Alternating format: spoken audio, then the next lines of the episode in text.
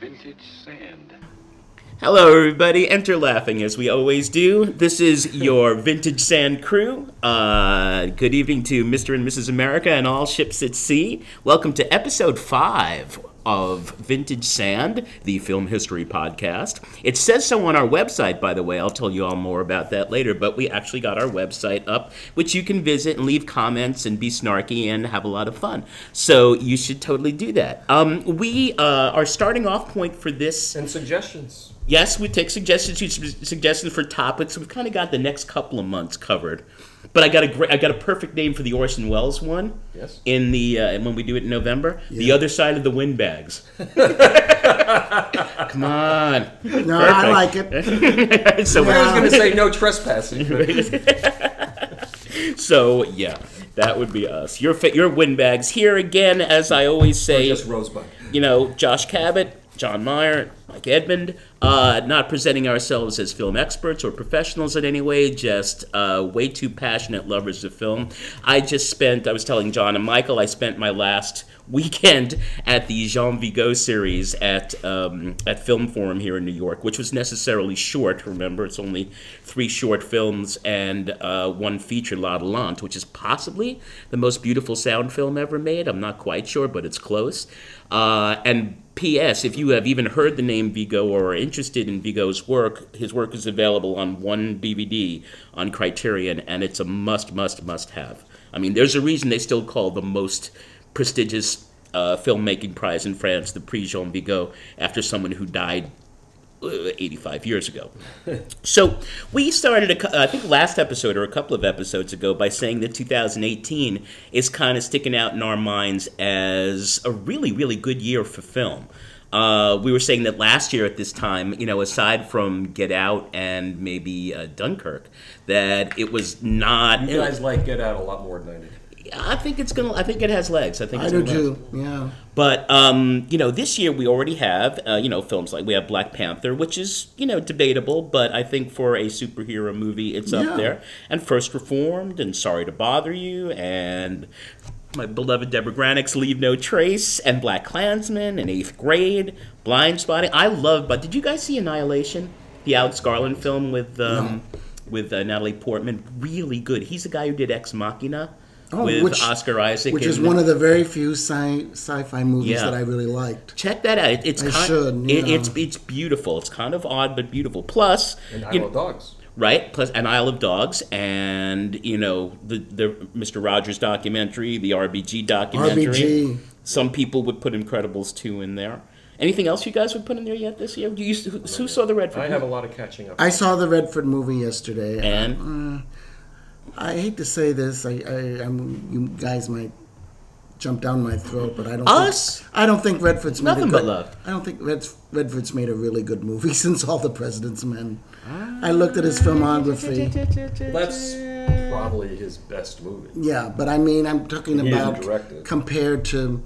And I'm not talking about uh, directing. I'm talking about things he's acted in. It's- Yeah. Uh, Yeah. Three Days of the Condor, The Candidate. Candidate is amazing. even even the Sting, which at the time I thought was kind of bland. I It's look back very now, entertaining. No, charming. It's a, it's a, it's a good movie. It's, enter- it's very entertaining. but I mean, I was one of the few people who thought uh, all was lost. Frankly, should have stayed lost. I was so bored by that movie. Um, I kind of the, then- the sailing movie. Yeah. I kind of liked it. I thought it was an, a, a daring director move. You know, well, it was, but I mean, it was also you had nothing invested in the character because you didn't know anything about him.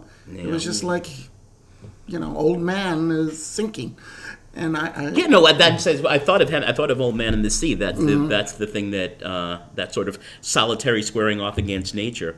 Um, who did Chander did that? J.C. Chander did that. Yeah. I kind of like that one. So, a lot of people. He got the New York Film Critics Award for best actor. and yeah, I But know. nobody came to see it. Which Well, at doesn't least he beat surprise Scorsese for best director for Raging Bull.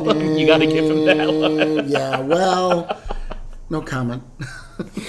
Yeah, uh, and I guarantee you that Brad Cooper's going to win uh, for Sa- for uh, Star Is Born.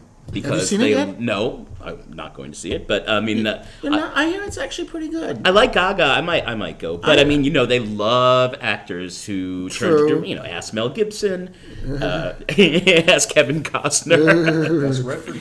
yep. so Fair bit, uh, not as I- much. I, But I hear this is good, and anything has got to be better than the Streisand Christopherson. That was- version. Ooh. That was truly. that was a Ooh. truly, truly awful. Although I've movie. tried to make it through the Frederick March, uh, Janet Gaynor 37 one, that's a little rough. It's the Garland, it's just ridiculously It's a good. little creaky. Although I, I keep forgetting that Dorothy Parker was one of the original Writers? writers, of that. Yeah. So I, uh, but so you know, this has been. I, there's not a ton I, uh, I'm looking forward to this year. You guys, I mean, that's not out yet. Oh, I, I'm looking forward to the. I can never remember her name. The guy who wrote The Lobster, directed The Oh, Lobster. um, uh, the the um, uh, what's his name? yeah, Lantimos. which I thought was overrated. And then his last movie, the thing with uh, Nicole Kidman, um, the thing about the kid who was a murderer or something like that that I saw at SAG. I, I can't remember the name and I don't want to. It was so horrifying. But this uh, movie that's, uh, I think it's opening the New York Film Festival, is supposed to be very good. About mean- Queen Anne and two um, Oh, that's right. of her. Um, Well, and the Coens have something opening, Coen but um, says, although I've heard mixed yeah, yeah, yeah, yeah. Oh. things about about that, and um, But mid-level Coens is still better. I'm That's actually better. looking forward to um, First Man. I am too. Yeah. Uh, and I well, you know, we're gonna we're gonna argue out in our next episode. So stay tuned when we talk about our favorite film openings. We're gonna have a big flippin' argument about La La Land. Oh, yes, but we are. um, you know, Damien Chazelle. well, maybe not that big an argument, but um, Big. Damien Chazelle, you know, having done Whiplash and then La La Land, you know, I'm uh, he's a director of interest for me. He's so a I'm- very I'm- talented director. Yeah, so I'm definitely gonna go see Yeah. it. But so We to- digress. we dig- no, that's all right. 2018 is uh, we live for digression. Um, 2018 has been and may go down as one of the better years of this decade or even this century so far for film, and that's good. So it sort of got us to thinking about you know what are the other great years in movie history, and the one that always comes up, of course, is 1939.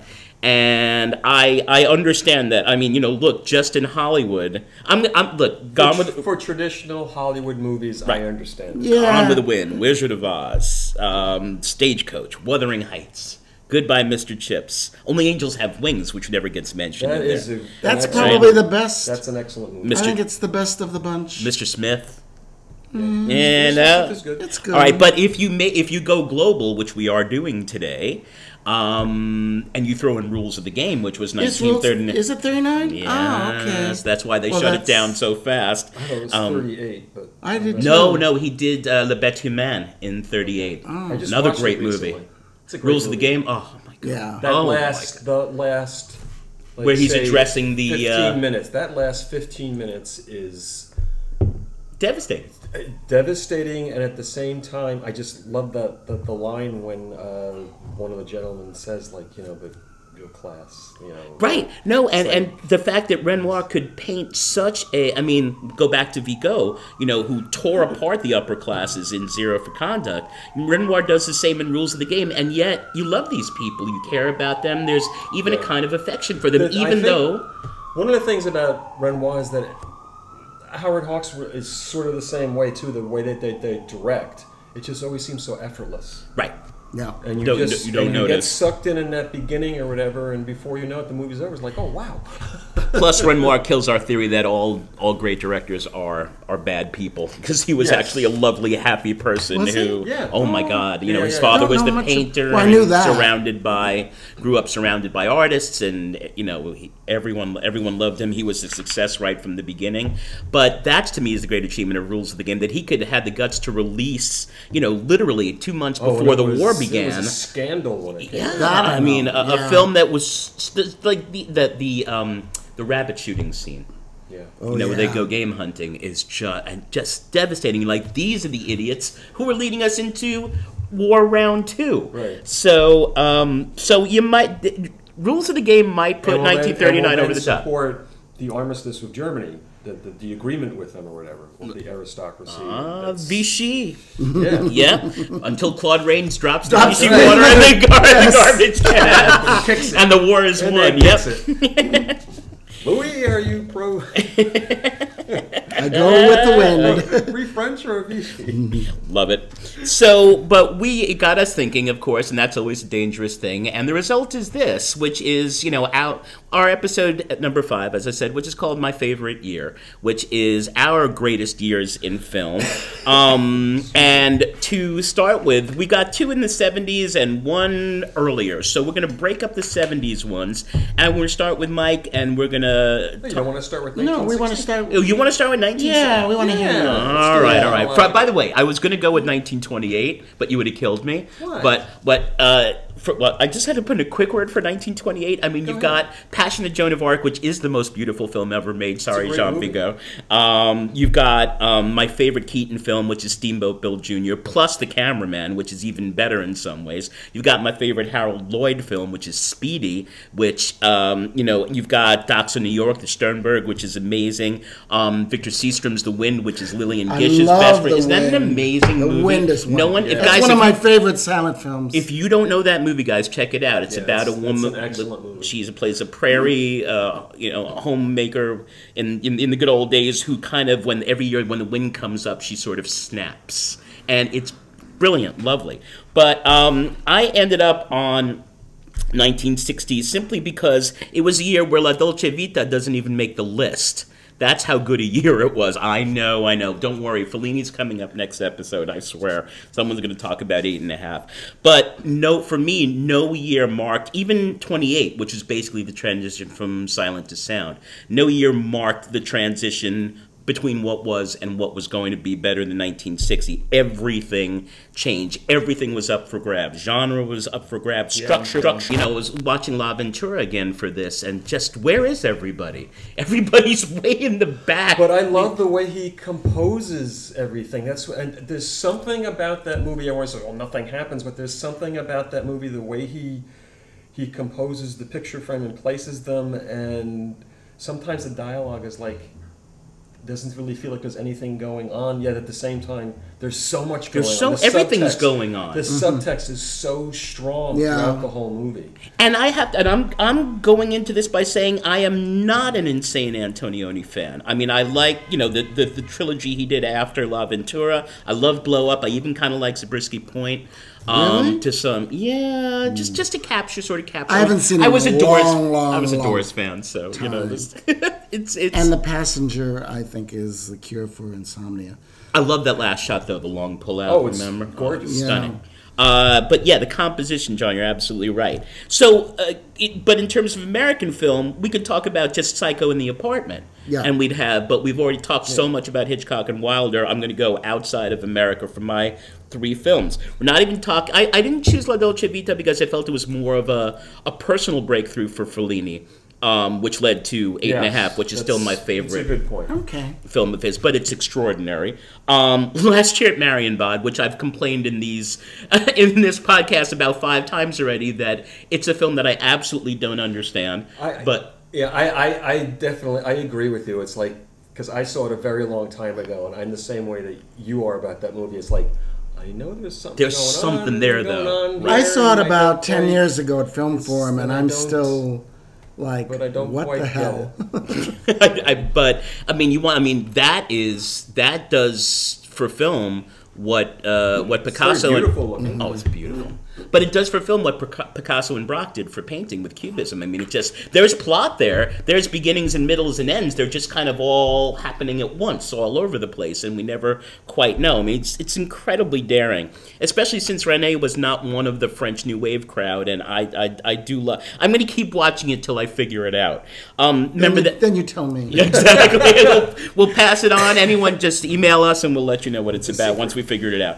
Um, Black Orpheus was that year, which, although made by a French director, you know, basically woke the world up to the fact that there's film going on in South America. Hello. Um, you know, and also a lot of good second tier works by great directors. We have to mention this because uh, Charles Adno- Aznavour died today. Yes. Um, uh, Shoot the Piano Player was 1960, Truffaut's second. Uh, the Bad Sleep Well, which is a really good Kurosawa film, not as epic as some of the others. Um, Virgin Spring, you know, which is a really good Bergman, not top drawer. And uh, I think we got to throw Spartacus in there, even though it's not a Kubrick film as such because he wasn't involved in the whole thing. It's um, It's. I think it's better than any of those. of uh, those sword and sandal sandal epics. movies. Yeah. But was it Anthony Mann that was Yeah. the Yeah. original director? Yeah, and Yeah, I Douglas fired forget him. what happened. I think he, got, sick or I thought Douglas just maybe wasn't Douglas just happy. fired him. Yeah. Yeah, I don't know. I, that was, I You was know, and curious. said to Kubrick, "You owe me." So you know, come direct this big monstrous epic. Um, but my three, uh, uh, one Italian, one French, one British, are uh, three very different directors. I have one director who's taking a huge leap uh, after what was only slightly hinted at, and that's Antonioni with La Ventura. I ha- I am not as familiar as I should be with his films from the 50s, like uh, Cronica di un Amore and uh, Il Grido, but. You know the the yeah no, yeah who is exactly, but apparently he was sort of edging in that direction. Um, I've got one director who just literally exploded on the scene. I mean, Francois Truffaut said that there was film before Breathless and there was film after Breathless, and you know whether you think that's a good thing or not, I completely agree with that. And then you have the legendary filmmaker who committed absolute career suicide, never worked in his home country again, and that of course is Michael Powell with Peeping Tom. I mean, he literally got run out of the country on a rail because of Peeping Tom. And you guys just saw it, so we- yeah, we- Yesterday. yeah, we gotta we gotta Yeah. talk about it. So Which one you want to talk about? I'm going to do La Ventura first, um, which um, as I I think is to film what Camus or Beckett is to literature. I mean, the, the, the, the poetry of alienation. I mean, just complete isolation, Yeah. right? The landscapes, those incredible. And but you know what I noticed this time is that it's not. I always I thought most of the film from my memory took place in the island, and it doesn't. There's No, a, it right? doesn't, no. Right. No. There's a whole lot that happens after the no, island Mm-hmm. No. and everybody's sexy and everybody's beautiful and it doesn't really matter it's a complete abstraction and it's interesting because antonioni like and- It's deceptively simple. right like You, you look at it like a moment, you think, oh, it's this really simple. And then Right. keep You can looking describe at it in one sentence. Exactly. And then, yeah, and then girl you keep- disappears and they then don't you- find her they move on Yeah, because it's and it sets up that tradition. It's sort of a traditional mystery search movie or whatever, and then it says, "Aha! It's not what it's about." Right? No, doesn't matter. But what's really interesting, looking at it this time, Anna, you know, who's the, the girl who goes missing ultimately, is was never really didn't feel like she was there to begin with. No one's there. I mean, someone actually says that people are island. uh, Patricia, one of the side characters on the yacht, says people are islands surrounded by water. And that's that's what this film is about, and it's a pretty dare. It's it's something that's hardly an original thought, but the way, as John says, that Antonioni showed it with the framing and these characters, you know, and and, and also the soundscape. The music is interesting, but I liked even better the the soundscape of you know just the wind whistling and Yeah. the ocean crashing. Yes. It's just like Yeah. wow, we are alone in this universe. And all these people that they're, trying to connect, but they're not quite connecting. They're kind of missing each other. It's Although I am reminded of the great Tom Lehrer's quote that if you feel you can't communicate with other people, the least you could do is shut up. But, but we but we can't. it's it's a good it's a good one. Oh, yeah. God bless you, Tom Lehrer, wherever you are, still alive at ninety something. Um, and you know it, it's it's it's not just that nothing happens. It stuff does oh yeah, happen definitely. Oh yeah. but it's and and it, and it it's it just feels as though we're so, we're looking at something really new, and no wonder they booted the hell off the stage at Cannes. I mean, it got a horrible reaction. Some people Yeah. appreciate it, but it was, you know, why am I sitting through two and a half hours of nothing really happening? But you there's a know, lot. There's actually a lot that happens. Right. I mean, in terms of events, but much more so in terms of emotions or emotions that are suppressed. And film had never quite found a way, I don't know if it was trying, of expressing that visually. And that's what Antonioni succeeds Well, it's, I think also people were really put off by the fact because they feel that like he he betrays the person they're supposed to go and Yeah, search because for. we never find her. in. I believe, I read somewhere that Antonioni did film a scene where Yes, Anna wa- I've- Anna's body I've- washes up. I've I've read that too. Yeah, they recover the body and then they decided not to use that scene. And I think Good. if they did, it would have completely ruined. The Abs- Oh, it would have been a different movie, movie Yeah. entirely. I mean, and you know, I just can't help thinking. In you know, we're, we're recording this at the beginning of October in 2018. You know, we're all uh, we're all Claudia and Sandro. We're all you know we've we we we observe tragedy. We stay around for a little while and poke poke around, and then eventually we give up and move on. I mean, that's the story of 2018. I mean, how many school shootings or, or other awful things happen, and we just you know we just sail on on the yacht best we can. I mean, it's a survival strategy, but you know, in terms of alienation from each other, as John was talking about, and from ourselves, which I also think that's part of the subject here. And you know, plus two words, man, Monica Vitti. Okay, so Oh, she's I'm- great. right? Uh, I mean, I love her in the other in Red Desert Eclipse and La Notte, but Yeah. um, I really love her in this. What about Modesty Blaze? I did not. See, you know, here I am on the lofty heights of film, and you've got to like drag me down to the bottom of the cliff. Directed by Joseph Losey. I understand, but that's not always a good thing. Well, we should do something. It, on wa- it was Lofty. ac- it was actually on uh, TV the other day, and I was watching it, remembering about you know La, Ven- La Ventura. Uh, yeah. So I mean, a thi- a, not a good movie. A film that completely shifted the rules of what you can and can't do as a filmmaker in terms of what you show and how you express this alienation, um, which is you know sort of the fundamental condition of modern man, a la Beckett and Camus. John, Uh, you- so I have a question. though. What do you think at at the end? Because she sees, I I forget his his name. Uh, Gabriel Frazetta Sandro? Yeah. Yeah. Um, when she ca- she catches him like with another woman. Yeah, on the couch. on the ca- on Yeah. the couch, whatever, and then they he st- he breaks down and starts crying.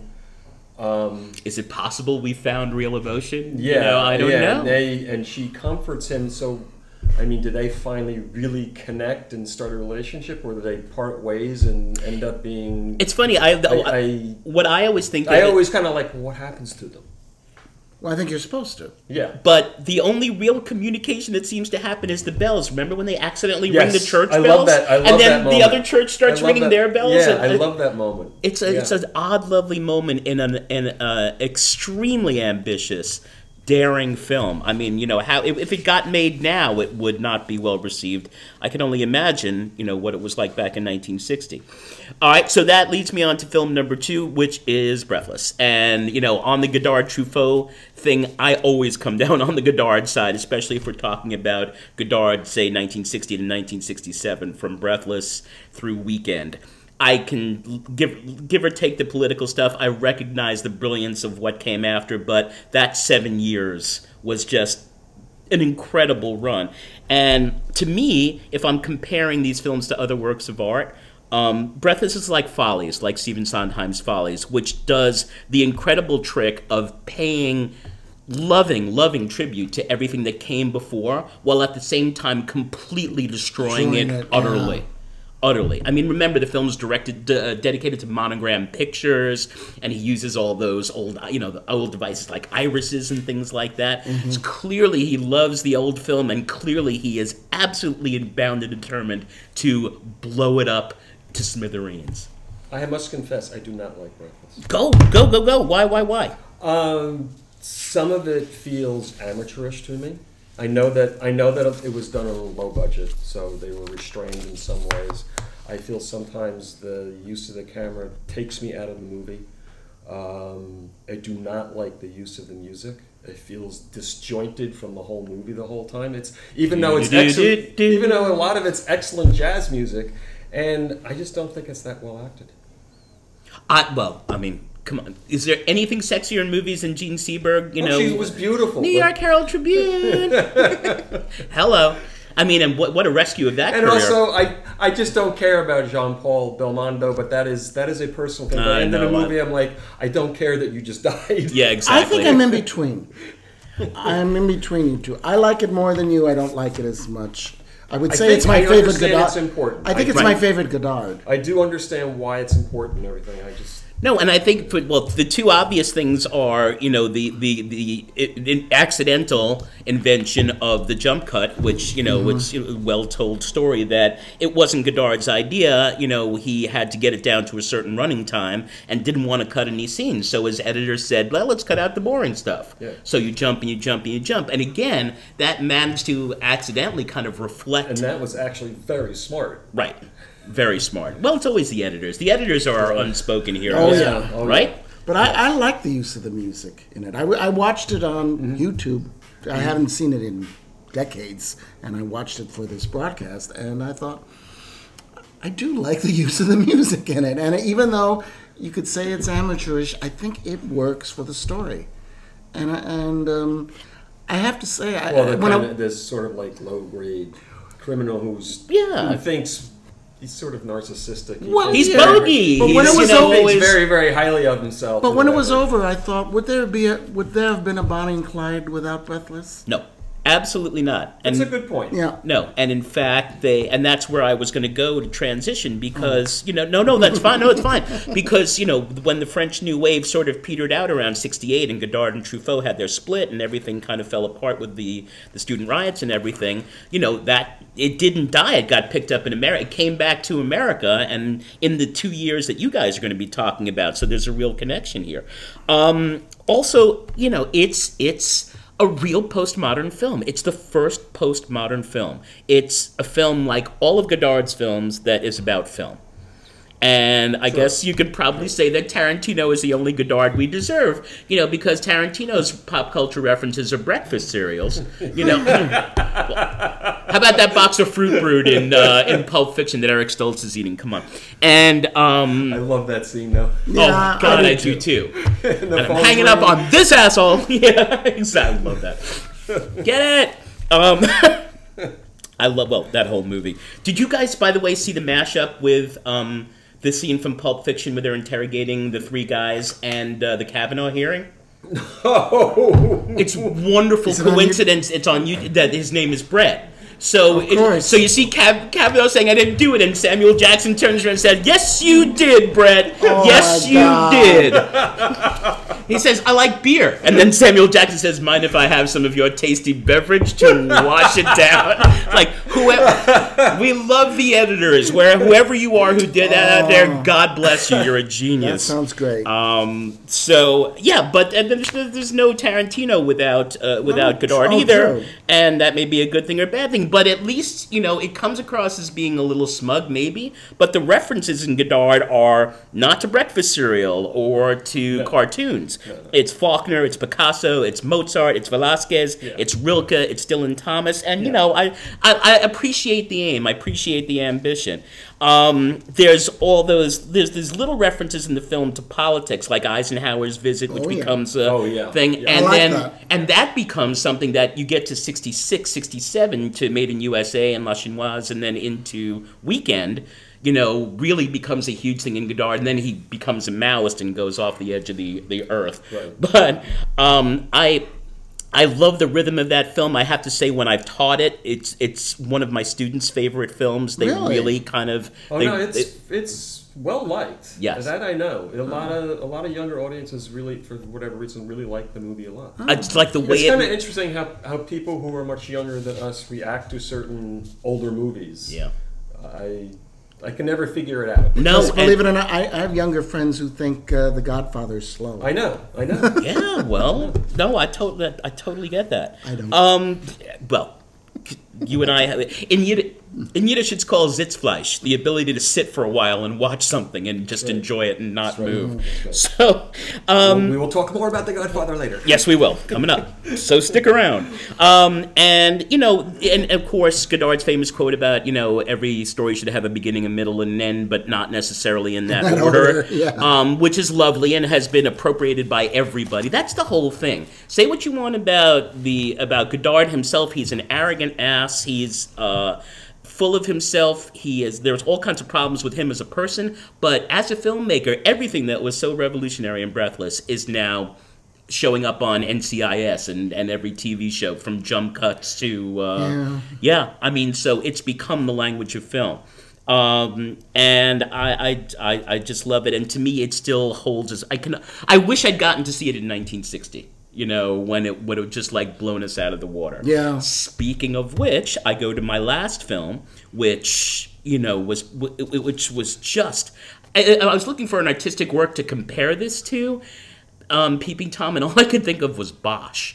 I mean, wh- what people must have made of that, Interesting. you know? Because Mm-hmm. Hieronymus Bosch. That's interesting. Right, because you know everyone else is painting saints and Madonnas and Bible scenes, and there's Bosch with this like, holy mother of God, what's going on here? This sick, twisted, dark. What Bosch is what? You're the art guy. You're fif- four, fourteen mid fourteen hundreds. Mm, I forget Maybe a little exactly later? whatever. Northern, Yeah. I guess considered Northern Renaissance. I, I mean, I wouldn't even put him in Northern Renaissance. He, he, He's completely he is a off by move- He is a himself. movement by himself. I Right. think he was eating hallucinogenic mushrooms or Um, something. had It's- to be. I don't know where that all came from. I You know, and there is there is darkness in La Ventura. There's some darkness in Breathless, although it's kind of superficial and snarky. Lord knows there's darkness in uh, in Psycho, and even in the apartment spirit, yeah. spiritually. Yeah, but and La not- Dolce Vita. yeah, and La Dolce- Absolutely. Oh my God, yeah, but nothing like this. I mean, it's just it's a complete. It gets more disturbing every time I watch it. If I can give it the ultimate compliment, I watched it uh, yesterday on Amazon. I wish I'd seen it first in a theater. Yeah, I really, really do because yeah. uh, Well, the, the thing I was really struck by when it in the beginning of the movie, and it pretty much stays that way throughout almost the whole movie, is the, the look of the movie looks like a color studio film from say 1940. yeah, It- very expressionistic. Very, The- yes. The Yes, opening very- with the very very, much so. cheap sets. I Very- mean, very, very. I mean, I love the way the movie looked. Yeah, everything. and the use of then It's red. not until towards the very end when I have a couple of those outside shots when he's at the library, and suddenly it looks like are the cops following him? Yeah. S- Suddenly, it looks like 1960 current, well, the you know the current day. Swing of Yeah. Mm-hmm. Soho, yeah. Right. it's- And it, it looks real or whatever. The rest of the movie is it's like expressionistic is a good a good term. I mean, and you know, in in it's in an artificial look. The use of the color, everything about it. it is very. exp- I mean, it, it's it's an expressionistic film in that it gets us inside his head. We're seeing, you know, what goes on in his mind played out in in what to him is real life, which only exists when he's behind a camera. Right. I mean, so it takes the brilliance of Rear Window and the idea that we're all voyeurs and takes it one step further and is very self-condemning for directors. There's one point where the her you know, Anna Massey's mother, Helen's mother, who's blind, says all this filming is very Mm-hmm. loved her. dangerous. Yeah, she was Wasn't great. she great? Wasn't Who that was a great she? scene? I I've don't never know. seen her In before or fact- since. In fact, she was the one character movie is like, oh wait a minute, can we can we stay with her? Right, I, I wanna want to s- know more about Yeah. her. I want to sit down and talk with her for a while. No, and, and she and she's and all this film, and you know he and of course in the one time we get to see Mark's father, who's the villain of the piece. Mark is the serial killer, but the villain of the piece is his father, Mm-hmm. And the played- psychiatrist, right, played, by, Michael, Powell. Yeah, I mean, and that's boy, if that's not a, a self condemnation, I don't know what is. Well- Uh, um, but you know, I mean, there had been in the Powell press. And, and the first- psychiatrist is very flip with him. Oh yes, It's like you have his eyes. yes, or oh, we can have a set three sessions a week. You know, this will be lovely. Like He'll be fine in what I think he said was two years or yeah, three years or something. it's like, and then we lower the thing back down. It's like no, thank I you. just find it hard to believe that this is the same man who directed "I Know Where I'm well, Going," that's what I'm saying. I mean, okay. which is one of the most sweetest, beautiful movies I've ever seen. and there's there's there's the darkness and obsession at the end of Red Shoes, you know, where the Mm-hmm. obsession for perfection literally drives her to her death. There's you know the obsession of Black Narcissus is sort Yeah. of an Yeah, the- interestingly yeah, the sister who misplaced sexuality, but Yes. but nothing, nothing like this. And no wonder people were horrified. The reviewers said you should actually. One of the reviewers said it should be flushed down the toilet. now why were the reviews for that so damning, and in the same year, Psycho, which I think is a, frankly, a far scarier movie.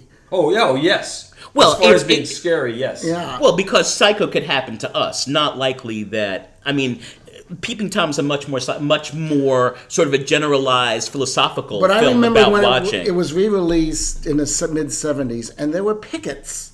Uh, there were people were picketing, and I thought, well, maybe I just shouldn't, you know, go to Well, this. yeah, I, I I, I, avoided it because I heard it was a very scary, bloody. It's really not that. It's not. scary. it's wasn't. Not, It's you don't. We It's don't see any creepy. blood at all. It's creepy. Although a lot of younger audiences don't think Psycho is that scary. They they agree that it's Well- creepy. I think it's. I think the first time you see Psycho, it's intensely scary. And but in Psycho, you have the distancing of the black and white too. Yes, and Hitchcock purposely chose to do that because he didn't want it to be gory. Yeah. I. I, I this is. And actually, and this and Peeping Tom really isn't gory. No, it either. isn't. could've been. no. There's no. Could you There's no imagine if visceral. Tarantino made that movie today? Yeah. Oh, That's God. right. No, but the, but the fact is They'd that call it if buckets you're of blo- buckets of blood. you know, there have been tons of ink spilled by critics, both male and female, about the idea of the penetrative male gaze Mm-hmm. and how, how what a violation it is, you know, which is a huge theme in Psycho. I mean, remember, I always think of the fact that in Psycho, right before the shower scene, he's peeping through the Oh yeah. the you know he's the hole he's drilled Yeah, he behind moves- yeah, the. he moves a little. and the- which in the painting is the rape of the Sabian women. Oh, I thought it was Susanna and the Elders.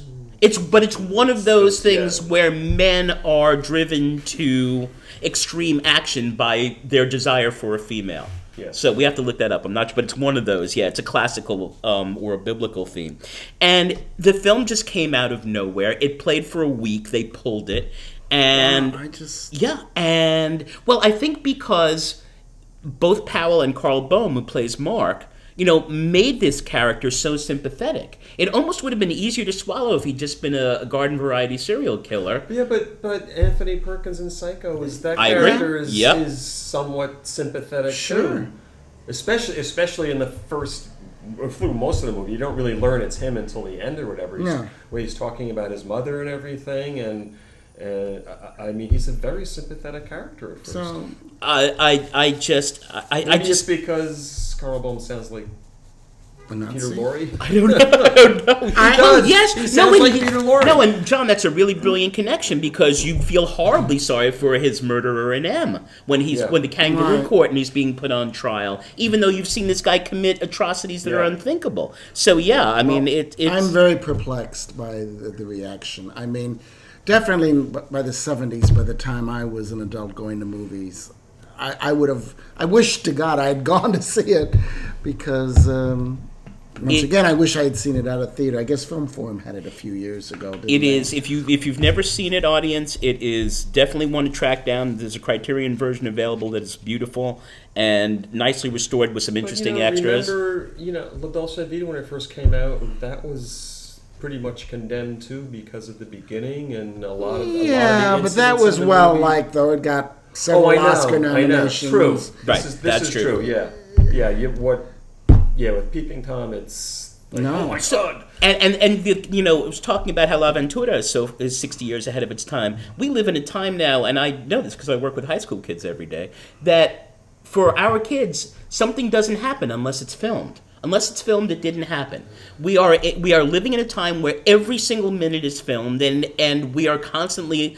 We are voyeurs in our own lives and other people's lives, and somehow Powell saw that coming, and you know paid a heavy artistic price for it. But Oh, my I think, God, that- what I think a that's movie! a tragedy. Yeah, I, I completely agree. And, you know, fortunately, thanks to Scorsese and other people, the film's reputation and Powell's reputation in general was uh, was restored. Well, thank you for picking that because it forced me to Force watch you to it. watch it, yes. And I'm good. very happy. It's good for you. And I'm very was very, very I was pleasantly surprised because I, I was ready to picket with the uh, picketers, and I thought, no, this is this is No, really a marvelous work of art. and so that's 1960, all of this in one year. And as I said, we didn't, you know, Marion Bod and Dolce Vita I- didn't even I make the thought list. The creepiest part of the movie is the very ending, and you hear the tapes of his father. oh wow! And, then- but he's and playing then- it at five years, and at then- seven years. Yeah, the but, different But screens. then after he has he's killed, killed himself, himself. and then you hear the father, and then you hear his voice as, as a child, as you know. The, Not It a goes very black. happy view of psychology as a profession, by the way. But so and to, well, to obviously, the father screwed loose too. Yeah. But he was very well respected in the field. They mentioned that several times when he meets the well. psychiatrist on the set. He's like, "Oh, your father, great man, great brilliant man." Um, so that's 1960, and you know, I, I thought I'd transition by you know the I mentioned Weekend, which is sort of the end of that great period of Godard in '67, and the end of the film, very famously, the two title cards says "End of Film" and then the "End of Cinema," and you know, with his usual modesty, but in some ways, at least in Europe, it kind of was for you know for for a lot of directors, but with the explosion of the studio system in Hollywood in 68, 69, and you know the rubble that's left, and they say, "Hey, let's let the kids come in and direct." And what you get is that amazing period from about 69 to 75, 76 or so, where the directors ran the show. And I don't think it's a coincidence that both John and Michael's years fall within that period. So, Michael, I'm going to hand it over to you. Oh wow. Okay. Well, um, yeah, 1960, a good year. Uh, I had a few honorable mentions for my favorite year. Uh, of, that wasn't 1972. One was 1959, which I thought was an excellent year. Anatomy of a Murder. I know Anatomy you're of going Murder, there. S- Some Like It Hot. Wild Strawberries was released in this country that year. Okay. Um, The Wild Stories came out. it in- really I thought came it- out I in was thinking 58. 58. But it, wa- it was, 57, yeah. but you could I say it forgot. was I 59. know, It was it's- It gets really confusing With the with release some- dates, With some of the European Yeah. films, sometimes they have a short release in Europe. Mm-hmm. And then, like a year later, it's it opens here, or sometimes it opens here for a couple of weeks. And, Exactly. And then it, well, it which I doesn't will, really have a which I will general get release to for a year. with It's cries really and confusing. whispers. But Really um, confusing. what um, uh, 400 blows For- yeah, Yeah. that was. I mean, and- revolutionary. and North by Northwest, North I by know. Northwest. No, no, no, no, no. Uh, listen, I'm, I'm, I'm not. Sorry, Josh. North by Northwest is a great movie. All, all, no, it is, guys. All I ever said was I don't Go think sit it's in the back. I don't think it's as great as Vertigo. That's all I said. I recognize Oh, Oh, its no, greatness, no, but no, no, no. but, you know- I also happen to really be fond of uh, 1962. I That is a good year. That was a very, very Jules good and year. Jim? Jules and Jim, which I'm not. Jules John and and Jim, I. I'm not crazy. I'm about. with. That's Hey, it. we agree on something. Finalmente. Yeah, But I mean, um, To Kill a Mockingbird, Lawrence of Yes. Arabia, um, Birdman of Alcatraz, Days of Wine and Roses, Whatever Happened to Baby Jane, Long Day's Journey into Night, Yeah. Mm. The Miracle Worker, um, Lolita, uh, Sundays in Sabel, uh, Divorce Italian Style, all all from 1962, and I happen to love 64, which was a close second. Strange Love. Uh, Strange Love, number one. Hard Day's Uh, Night. Hard Day's Night, My Fair Lady. Uh, Beckett, uh, Seance on a Wet Afternoon, Seven Mm. Days in May, uh, The Servant, um, Mary Poppins. Mary Poppins. By the way, am I the only one who can't wait for the sequel? Yes. I'm really. you No, are I, literally the only one who I can't wait. think, For I think I'm going to like the sequel. I'm, I saw the see. trailer, and anyway. But my number one year is 1972.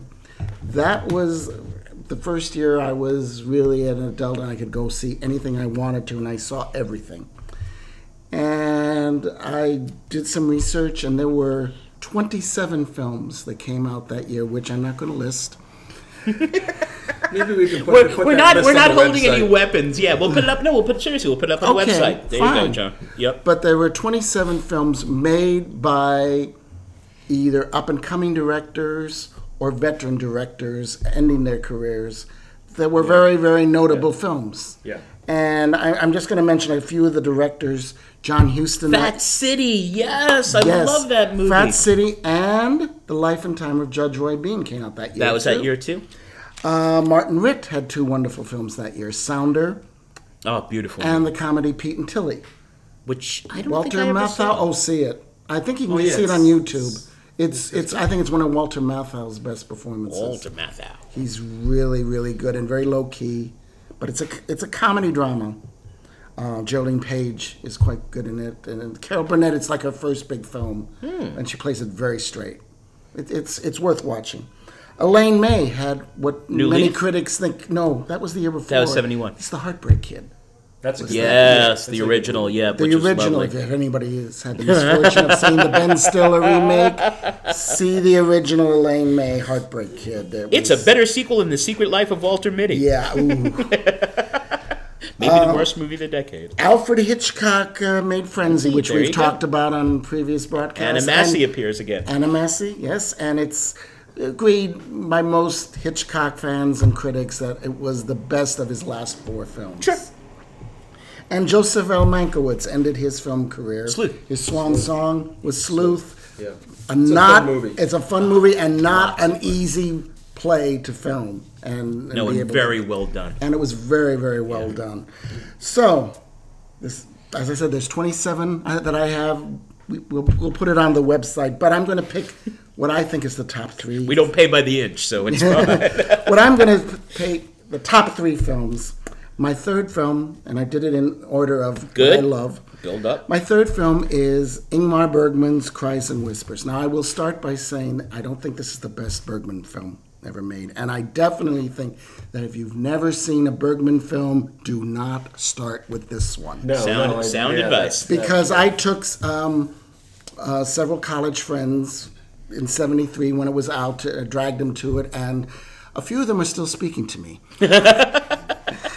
Um, and I, I had to drag them to another uh, Bergman film that came out uh, that was uh, revived, Wild Strawberries, and then they go, "Oh, okay, Oh, that's okay. you That one should have is taken okay. him to Tree of the Wooden Clogs. They would have loved you forever. I don't love that movie, Mm-hmm. Does. but um, I want to give a little bit of history, uh, unusual history about Christ and Whispers. Um, Bergman was having a difficult time getting it distributed here. uh, Because his last two films were financial and artistic disappointments. Was that Hour of the Wolf, or- No, The Right and his first English language movie, The Touch. Touch. Neither Which- of which I've seen. Which Yeah. actually, I've just recently saw the touch again, and I think it should be reevaluated. I think it's actually pretty good. So Roger Corman bought up the rights for eighty thousand dollars. Bless him. Wow. Yeah, and put it at one theater um, at the end of December, um, Cinema One. That's where I saw it, and it just exploded. It took off. It won four New York Film Critics Awards: picture, actress, Liv Ullman, director, and screenplay. Only the second film to win that many uh, critic film critics awards in those four and it became financially up until that point the most successful uh, Bergman movie uh, because it hadn't uh, been booked in a Los Angeles theater. It wasn't eligible for Academy Awards that year. The following year, 1973 and 74, it got five Oscar nominations, including Best Picture of the Year, only the fourth foreign language film ever to be nominated in that category, and it won for cinematography. The story is very simple. It takes place at a turn of the century uh, Swedish manor. Three sisters and a maid. One sister is dying of cancer of the uterus. Two sisters are attending to her, as well as the maid. And it's about, frankly, the love, hate, and um, need of these of these four women. And I, I, from what I understand, a lot. It is, I think, one of the most beautiful films ever shot. Oh, it's beautiful. Yeah, it's really. I understand Cries and Whispers is taught in a lot of film schools just on its cinematography alone. It's, it's That's Nyquist, right? Nyquist, yes, and he he did win. It was the first foreign language film to win a technical Oscar, I believe. I'm not sure about that. The acting in it is superlative. We have three Bergman actresses: um, Harriet Anderson, who was the uh, cute femme fatale from *Summer with Monica*, is the dying sister. The agony that she has. I mean, you just really, really feel that agony of, of, of dying. Uh, Ingrid Tulin, her older sister, who, um, in one of the most shocking scenes, I won't describe it, but uh, where, uh, well, I guess I could, where, Yeah, you uh, could. where she uh, mutilates her genitals in order to keep from having sex with her husband, whom she, whom she despises. You can see why this is not a film uh, that a, a, a Bergman, per, a non-Bergman per, person should see right away. But it was popular, and I, I just have never Yeah, I understood why remember, it I was. remember it doing well. It did very very well. It was a, it was a huge hit, and it, it played in cities where Bergman had never played before. Is it? Do you see it as sort of building on persona, you know, and that female relationship, Somewhat. or just completely going left turn? I was, No. Mm-hmm. I was gonna say because I was I wanted to ask you about that because I know some people see it as sort of like a, a departure, him going in a different direction. Whereas some people say there's a lot of biblical allusions in the movie. There is. Oh, absolutely. There's a scene with a. Because to me, I think Persona is the one that really where he starts to go in a different direction. The movies are more more symbolic Mm-hmm. Yes. and and religious Abstract. oriented, and then Persona it's also the way the look of the movie, the way he was filming more more close ups, more psychologically Mm-hmm. oriented. Oh. Although there are a lot of uh, uh, Cries and Whispers is almost all close up. Um, uh, the intensity of it. Um, A good student of Carl Dreyer. Yeah, absolutely. And um, Liv Ullman, who never looked better, more beautiful. Uh, she she's just uh, wonderful in it, all three. Plus the maid, who I only saw in one other Bergman movie, Face to Face, Carrie Swan, and she plays the uh, maid who, basically, the story is that she's the only one who really loves the dying woman Yes. Right. Yeah. and truly loves her. And it's it's a simple story, but it, it, it's just beautifully told. And the redouts in this movie, it, it's it's just it's so intense, and and the art direction, it, it should be seen, but. If you haven't seen a Bergman movie, see Wild Strawberries, uh, Seventh Seal. Seventh Seal, um, Smiles of a Summer Night, Scenes from a Marriage, Fanny and Alexander. See w- at least one of those films first. Yep. Easier. What one about here. the color red? Yes. The color, re- what does it stand for? I don't know. I don't know. I mean, I, I it's I'm not sure why he chose to do that, but I know that Bergman is not a director who ever did anything anything arbitrarily. by accident? And Yeah, what's weird exactly. about it- Which is one of the things I always liked about it. As beautiful as this is, it is only his fourth color movie. Right. I know, yeah. Yeah. yeah. Well, there's a reason why he worked with Sven like this. Yeah, he knew right. what, that man knew what he was doing. Absolutely. goodness. I also want to make a, before we get off of Bergman, I want to make a tiny, tiny brief shout out to Liv Ullman as a director. She has become a wonderful director. She's directed only one film that I saw, a film called Faithless, that Bergman wrote about, ooh, 1998. I, I meant to do a little research on it. I have it. Um, but it's, it's quite good. And then she directed what I consider the best Tennessee Williams production I've ever seen, and that was the Australian uh, production that was at the Brooklyn Academy of Music a few years ago. Oh. with Joel Egerton and Kate Blanchett of Oh, Streetcar Named Streetcar. Desire. It is the first time I've ever seen Streetcar Named Desire on stage where I didn't want to run home and watch the movie. Right, yeah. Yeah. This one made you forget about Brando, which is impossible. Yeah. It is, she That's saying a lot. really, and I think she must because, you- unlike uh, Bergman, is very very unique in that not only did he direct movies that he wrote, but he also uh, Continued directing carried stage, a yeah. lot of theater An opera and, and uh, opera and stuff. And you could, you know you could say Mike Nichols and Elia Kazan did that, but they didn't write their films. Elia Kazan wrote a couple of them. The less said about the arrangement, the better. uh, oh, I think I left something in the oven. Wait, let me. Okay, Hmm. so that's my third favorite film. Well, let's just pause for a moment and say that Bergman's one of the great directors of all time. Yes. There's just no doubt about that. He is, and and um, at the time I saw it, I I, I went over and over I think again. he's. I, I don't know. I get the feeling he's sort of out of fashion now, which I don't understand. I think he's become more so. There was a period I remember when going to the film forum and when he was still alive, and people booing at uh, Through a Glass Darkly really? at the end of it. Yeah, and so I thought, but I, I think he's coming back. I love those early 60s films. Yeah, I don't. I didn't understand that either. Uh, and they're making plays of his films. Uh, uh, Scenes from Marriage was made by um, oh the director Hey, that's who's my doing year. that. Oh, sorry. yes, that's John's here. Uh, and Toes stepped on. Through a Glass Darkly was made into a pretty good uh, production uh, with Carrie Mulligan. Um, uh, so I don't. I don't think Bergman's out of fashion.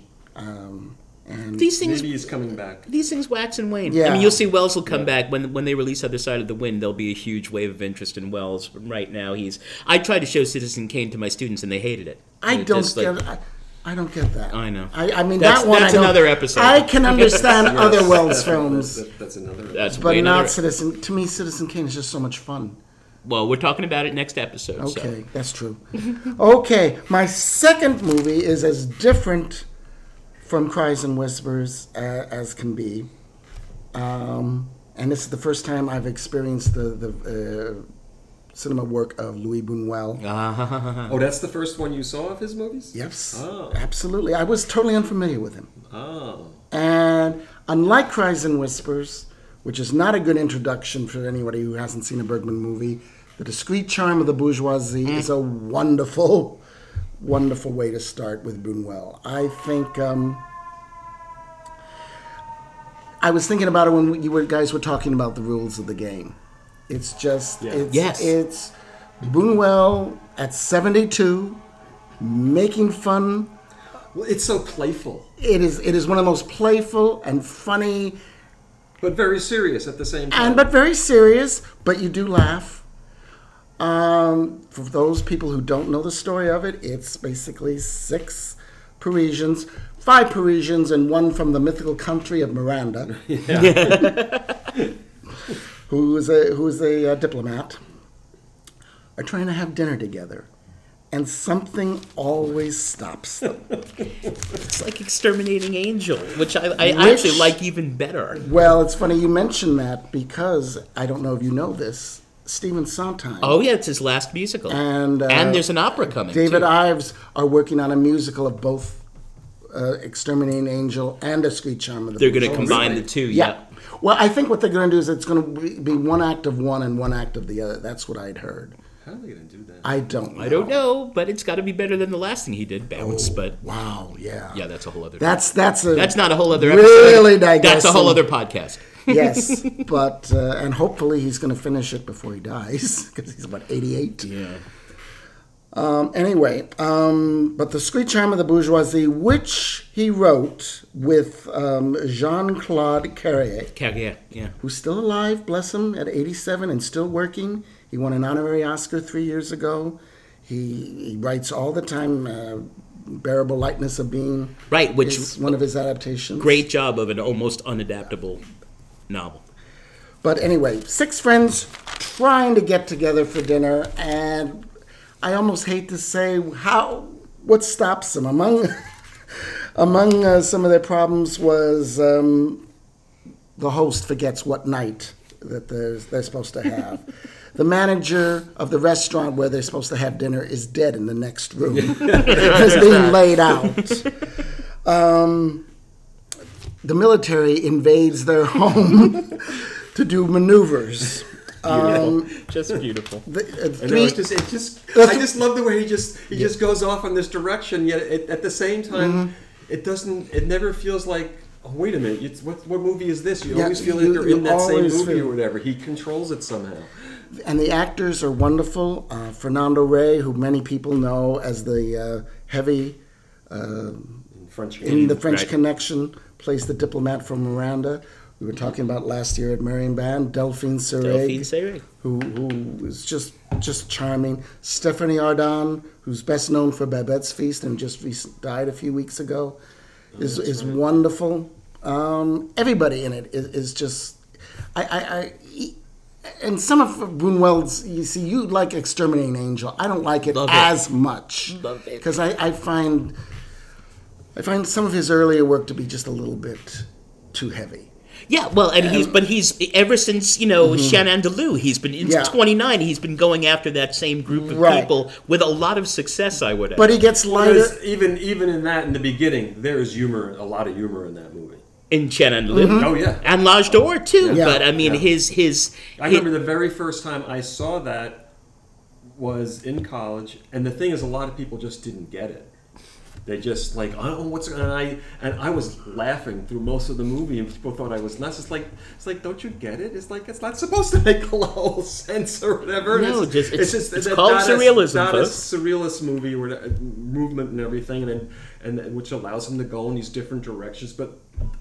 Discreet charm of the bourgeoisie, as I said, it's just it always Perfect. feels in control. Oh, too, yes, at the same time. absolutely. You just always keep thinking of that moment when they finally seem to be ready to sit down and have dinner, and then the curtains go Right up. up, and and they're on they're stage. In a play that nobody knows the lines to.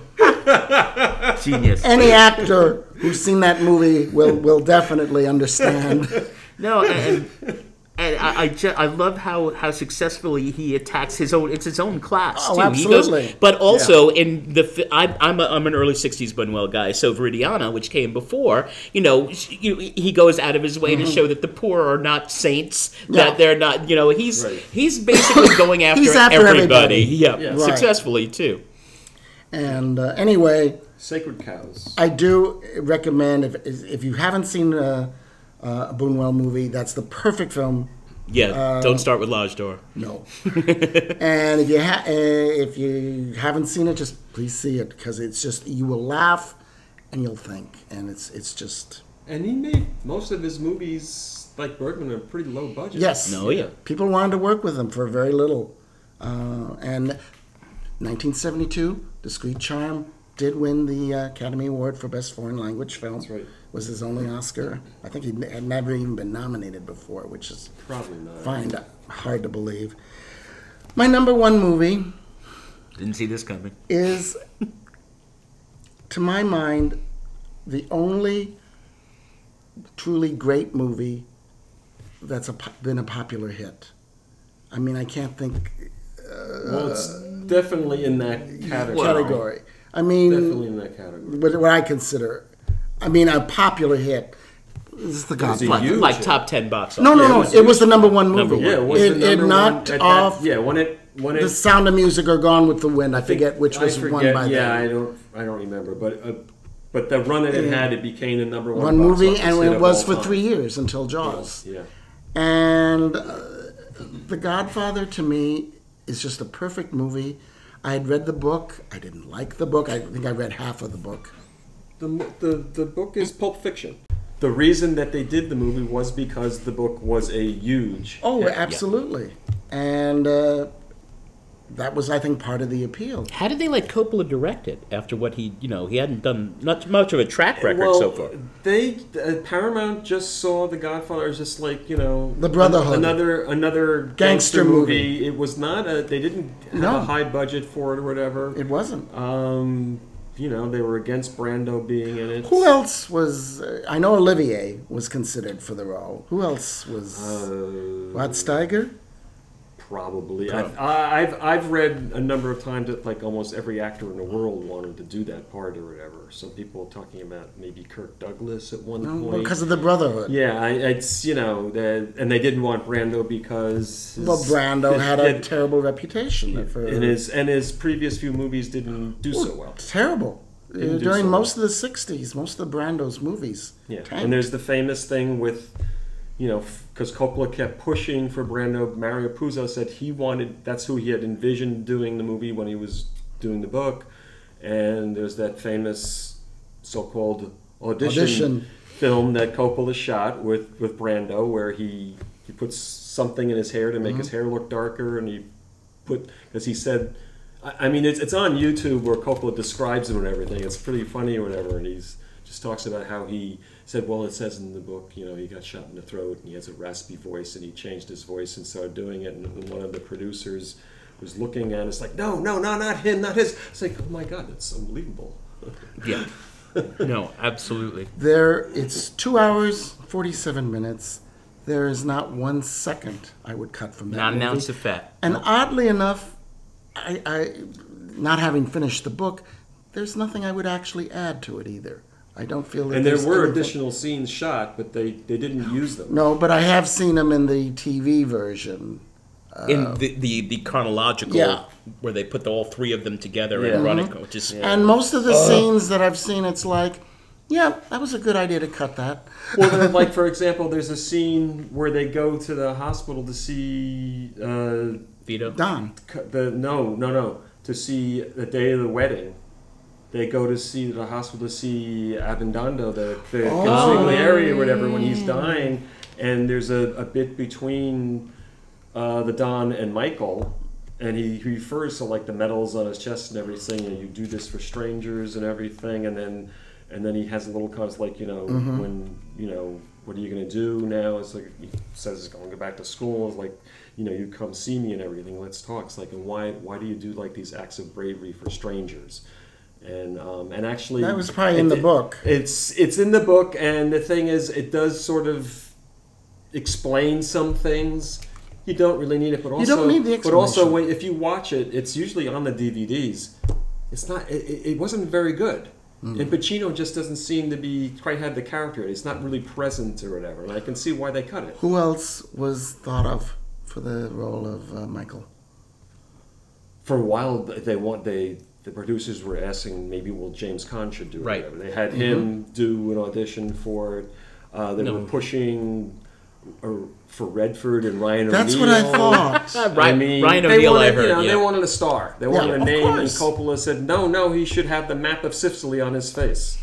Which he did. And That was Pacino. and some of the film that you know those edition tapes they were seeing of Pacino, they didn't like. They didn't think he was very good. And Pacino has said himself like, "They're not going to get me. I don't care." Kind of attitude or whatever, you know. And why do they keep asking me to come back? And that was Coppola. He kept sticking him in there. Mm-hmm.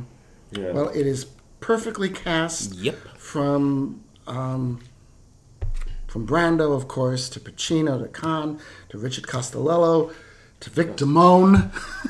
Abe as- Vigoda's as in it. Johnny A. Vigoda, um, the wonderful um, singer who just died, uh, who played Mama. Al, Mar- Al, Al Martino. Oh, Al Martino, who played. No, who played Mama Coleo. Oh, God, Oh. I forget her. I forget Yeah, her name. Uh, she just died. yeah, she's excellent. And, And and she's not an actress; she's a singer. And you, she's in part two. yes, but e- every I'll remember her name tomorrow afternoon or something. It's it's just t- to me it's a perfect movie. And I remember when it came out, everybody I knew went. Even people who almost never went to movies Yeah. went to see No, this. it was a it phenomenon. was a popular movie. It wasn't- was a, it was a phenomenon. It Wasn't the really was. release? w- Wasn't that the first movie to re- be released in like 500 theaters at once instead of? It was it was not it was not a slow release. Right. It was uh, they.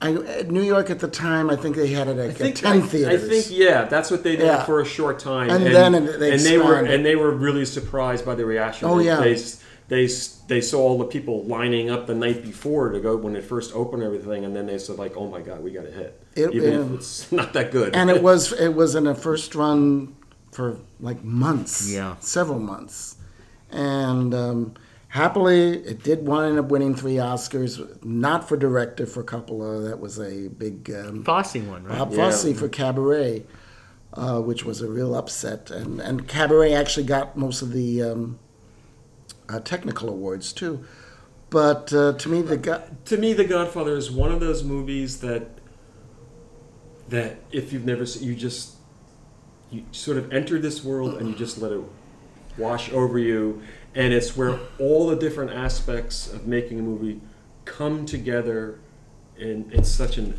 an excellent fashion. The the cinematography by Gordon Willis, the s- Oh, script, The, the Prince of the Darkness. script, the Yes. acting, uh, the production design by Dean Tavalaris. The music. The, the, the music. music. Oh, is, Nino Rota. The Nino music Rota. is great.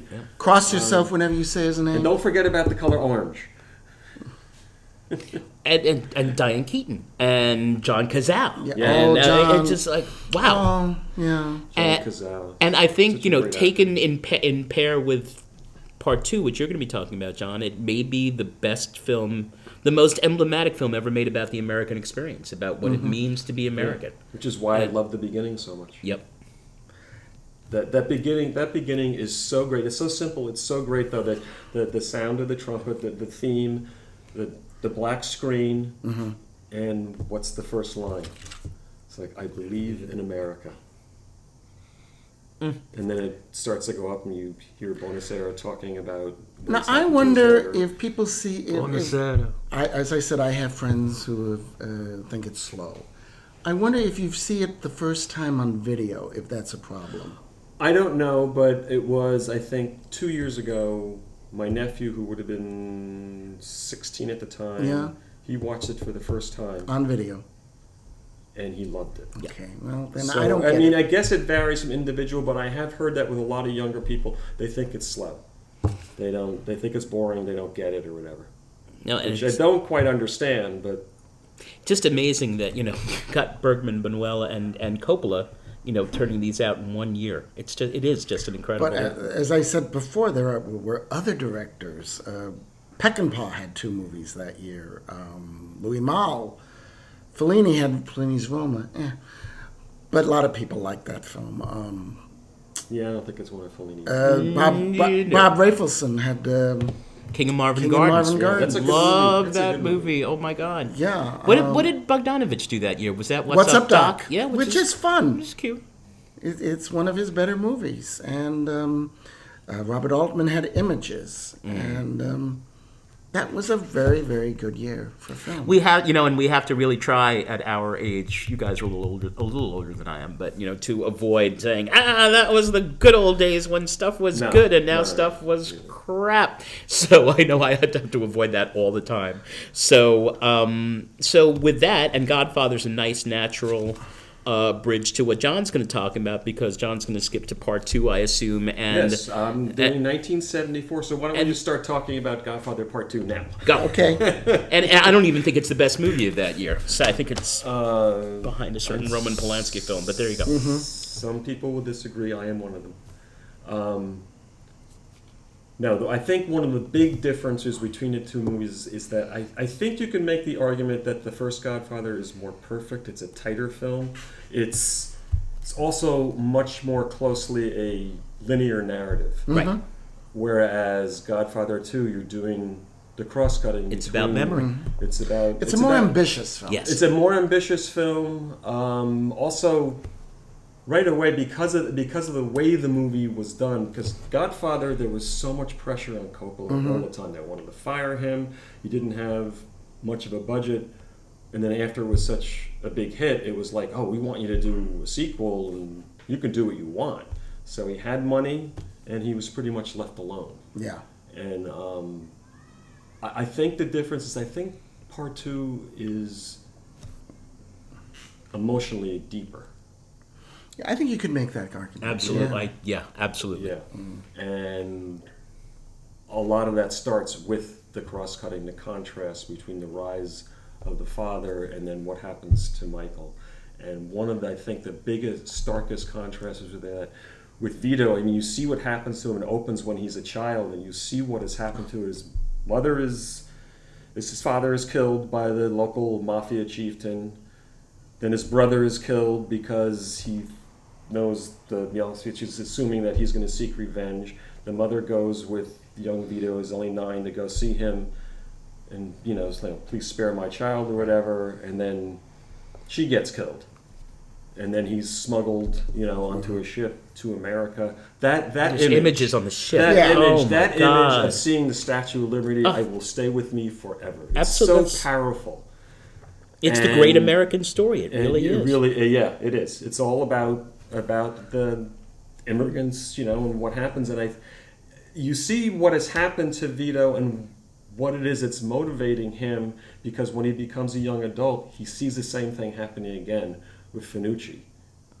They, and so you, you you understand why he chooses the path he does. And when Finucci says to him, "Is like you know, your and your family will be ruined." that's what really clicks it off for him to, to really go overboard. Right. Whereas Michael, as the movie progresses, becomes consumed and ruined by by vengeance. Right. I mean, he's and which which leaves him completely alienated at the end. He ends From his from his family, from Kay and uh, yeah you Yeah. know, yeah. and Well, And the I brother think that he and killed. that And yeah, Fredo. and that that last the last ten minutes or so i- is absolutely devastating. Um, and when you have that flashback of Michael thinking about December 7th, 1941, there's a family gathering for Right. the father's birthday, Yep. And of course, Sonny is like, you know, Yo, what's the matter with you? what's the matter with you? What the hell? You went to college and you got stupid. and then Tom starts to talk to him about like, you know, why didn't you discuss this with us? And and Michael is rather insulted, like you're you're talking of my future with my father. Fredo is the one that reaches Right. and Yes. congratulates him, and he goes to shake hands with him, and Sonny slaps it out of the way, which is so perfect because Sonny is an agent of chaos. Yep. Right. I mean, if you really want to blame someone in the first movie, you can blame Sonny. Oh, of course. He Sonny. shows his hand right.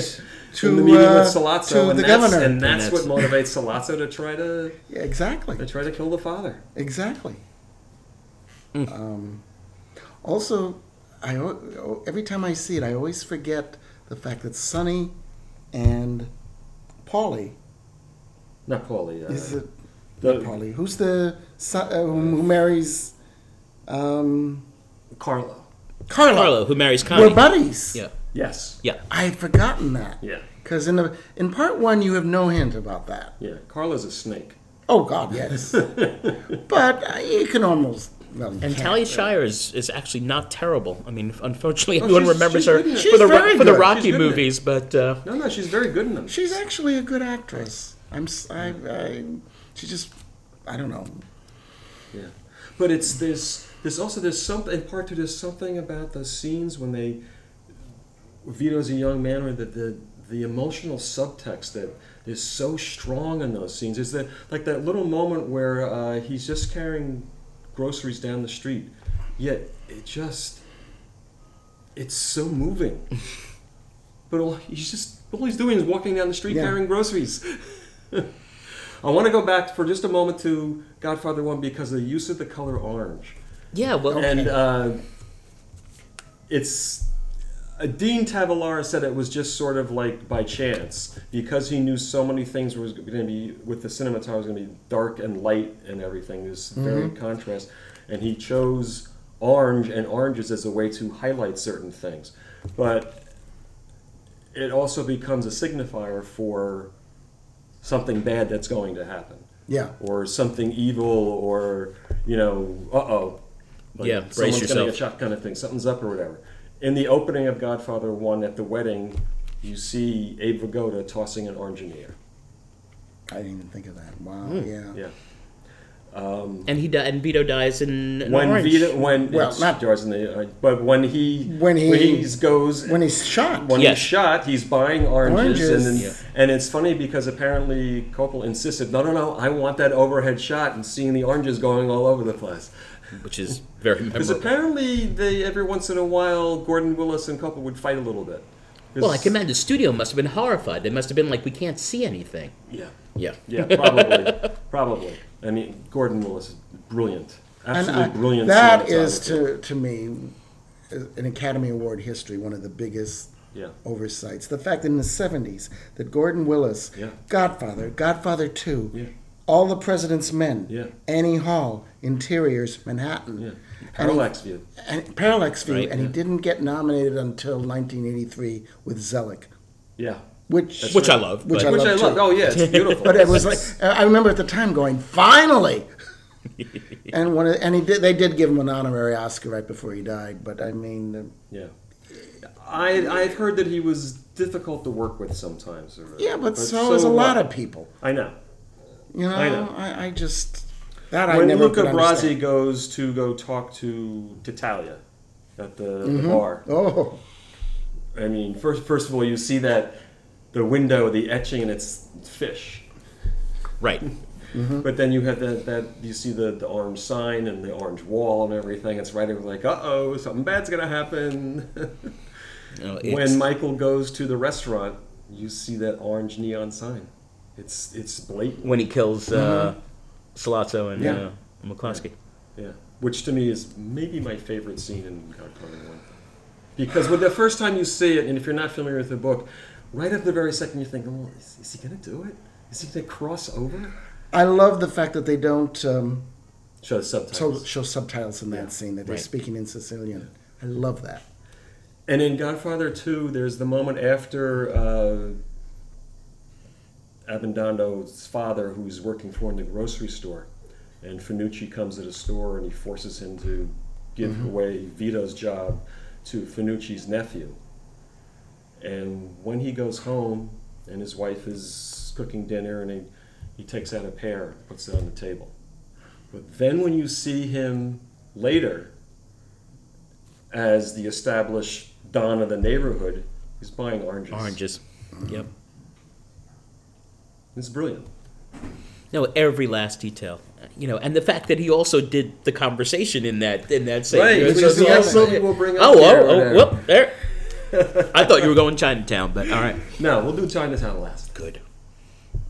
Conversation. I, th- you know, I don't know about you guys, but it's a movie I've realized that a lot of people have not seen. Oh, it was not No. a hit at all. Oh, well, it didn't- was it done did- on a pretty low budget. and it, it- made a small profit. Did it make a profit? It made a profit because it didn't cost that much to make. Because I remember it kind of came and went in Minneapolis. It was there like Yeah. two, three weeks. I did go see it. I liked it. And then when it got nominated for Best Picture, it was like, oh, well, good for them. But I was Yeah. I was surprised It's a it, great movie. it didn't uh, really Also, Make- way ahead of its time. absolutely. way ahead of its Well, time. and it's still very appropriate as far as the theme of Oh. Yeah. uh, Surveillance and Let's just, you know, I'll give a little background here or whatever. First of all, uh, Coppola wrote this in the 60s. Mm-hmm. And he said that he Interesting. was influenced by Blow Up. That was his inspiration for Well, doing the that movie. makes sense. And also the, the character, Harry Call, played by Gene Hackman, w- is based on an actual real person who was a surveillance expert. Hmm. Um, but yes, the themes of uh, loss of privacy, it's it's and the alienation. I mean, I mean, the Harry Call character. He has no friends. There's no friends, no. uh, and he definitely suffers from guilt. And there's a theme, somewhat of voyeurism and betrayal, and eventually he becomes justifiably paranoid. Uh, the cup, corrupt corporate power and personal responsibility. He's been hired by someone to trail a young couple Right.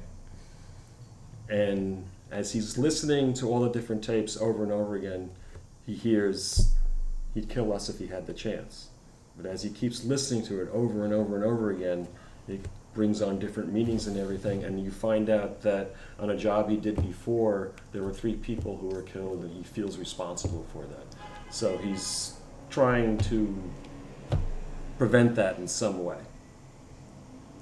Robert Duvall has a sort of a cameo as the, the director. Mm, that's He's right. only referred to as the director. Harrison Ford is his contact. And Right. It's, That's it's a right. great This cast. is pre It's a great cast. Harrison Ford Oh yeah. Yeah, it's I mean, before famous. Star Wars. Yeah. so- Well, but he was he had been in graffiti. in American Graffiti, but he Yeah. wasn't really that yeah, famous yet. yeah. Bob Felfa. Yeah, but uh, Bill Butler did the cinematography, which is excellent. Walter Murch Sound. headed the editing and the sound design. We have to talk about Walter Murch for a Oh, moment yeah. because I just an extraordinary Just what he's done with force. what he did with Touch of Evil. Yeah, yep. And he did. He was involved with Apocalypse Now too. No, and you know that's that's always a danger we get into. You know, with anything like this, is that we always tend to focus on the directors, and you know, by extension, we don't. We were talking about editors before. We don't necessarily give enough credit to everyone else who makes these things happen. Right. Mm-hmm. And the, the the score is beautiful, even though it's very simple. It's Yep. just the piano. Who It's did the by music? David Shire. David Shire, Shire. Yeah. her her uh, Talia's husband. yeah, her husband. Yeah. Yeah, it's an excellent. He really keeps it in the family, doesn't he? He likes yes, to do that until it got He to likes- Sophia in Godfather likes to Three. do It that. was fine. Yeah, well, But, yeah. But there's a film. That film is start is undergoing a renaissance too. It's Godfather Godfather three. Absolutely. It I is- don't a- think it's, it's a as, good bad movie. as everyone It's said. a good movie. It's not as good as the There's first two. Just this one. I mean, if you're if you want to really criticize it a lot, you you have to accept the fact that the character of Michael has changed. Yes. it's not it's not the same character No. anymore. yeah. And it kind of makes you think there should be a Godfather two and a half. How did he get from, How- from the A to B. ending? Yeah. Because at the ending of Godfather two, that last shot of him is years later. He's Oh, yeah. His hair is gray. His face is Mm. lined. He's and he's he's alone, just sitting there, doing who knows what. And You have actually, to assume he's alone in that house at that point. and actually, in Godfather Three, I get a kind of a kick out of Talia Shire. Oh yeah. I think she is so much fun in Uh, Connie, that Connie movie. rules. Yeah. Yes, she Yeah. does. no, they should fear you. Well, so that we had to do we have to do an episode on sequels because you know the one you know we it's always film people always talk about is you know is there a sequel that's better than the original and and sometimes Godfather. Part Two is Godfather better. is. might Yeah. might qualify, but that's another other One of episode. my friends who, who says that The Godfather is slow loves The Godfather too. We've never really talked about it. It's like, Well, and as Okay. John says, it's a much more ambitious film in terms of the structure. In terms, I mean, Yeah. it's, and it's Sergio Leone tried to copy it with Once Upon a Time in America, which was you know also jumping back Yes. and forth in So, time, yeah. and has its moments, but Uh-huh. depending doesn't on the quite get version there. you see. Well, yeah, the- his original. Oh, poor Sergio. Yeah, Well, with the original version is so long. it is, but I still I prefer the original. love- Oh, of course. Of course. Yeah, no, the American version of what they cut like what an hour and a half. out? Uh huh. And put it in chronological Yeah. order. Yeah, yeah. Yeah, not good. Bless them. and so to Mr. Gitz. Well, let's just mention the cast though. Oh, of yeah, sorry about Godfather, that. I because, jumped- uh, I leaped because ahead. everyone is excellent. in it. Yeah. Um, Uh, Oh God. Well, Gene, Gene Hackman. I've told we've had oh conversation. I'm The sorry. conversation. Yes, yes. Oh, you want to talk about? Michael Gasso in The Godfather Two is Well, one the of thing my. that's so funny is that most of the reviews that came out though praised him. Oh, I know he got And a a. lot, a lot of people criticized Part Two when it first came out, but praised him. Yeah, Talked Mm-hmm. he, about how brilliant he, he got was. an Oscar nomination I think for I it. think he's okay in it. he takes me out of the movie a little bit. What do you guys think of Strasbourg? I like Strasbourg. I like Strasbourg. In that- Yeah. yeah. Yeah, I don't think I ever liked him in anything else, but I really liked him in Godfather too. He seemed to be do that. Uh, And I think, and I do think that in uh, obviously De Niro is, is excellent, Oh, but my I gosh. think I think Pacino's performance in Godfather Two is one of the great film performances of all time. yeah, I can't argue. Sold. I, I can't argue. Mm-hmm. I mean, he becomes a monster. He's he- like, as I said, he's consumed by vengeance, and also he sees himself as a martyr, which is sort of his falling or whatever, because he has he didn't see himself doing this. where- Whereas Vito, you can really understand why he ended up choosing the path he did. Right. But it's Michael- totally organic. It's believable in every Oh, yeah. that transition Oh, yes. is believable in every oh, yes. moment. And- most definitely. And once again, John Cassell. Yeah. I am. Who's excellent in he's- the conversation? Oh God, yeah. Yep. And Alan Garfield Right. and Harrison Ford is is good in his. And little part. even um, what's her name? Frederick Forrest and Cindy Williams. Cindy Williams. Cindy I- Williams. I, always think of Laverne or Shirley. Hello. but yeah, And again, and at the end, again, we have a theme of alienation. At the end of the Mm-hmm. conversation, he's ripped apart his apartment because he finds out he's he's been the victim of surveillance. Right. I mean, is this just this very creepy phone call saying we'll be listening to you? I'm ashamed to say I have not seen it since it came out. It Yeah. never. Uh, uh, Yeah. And he's, he's- almost never shows anywhere. Not even know. on Turner. I know. it I don't know hardly why ever Turner shows doesn't anywhere. show it. I I don't because know. it's not that you know graphic of a film or anything. No. Nope. No, there's not. There's the there's one little I- I- scene in it or whatever where we see red. That's Mm-hmm. you know it's yeah No, I'd like to. S- Yeah. Do you have it? yes I did. I can Maybe I'll. Yes. Please lend it to me. on set negotiation. That's what makes this work, people. Before we go to Chinatown, let's just mention a few of the other movies that came out that year in Oh, yeah. 1974. First of all, Brooks had two of Yeah. his best three movies. Yes. Oh my Mm. God. Yeah.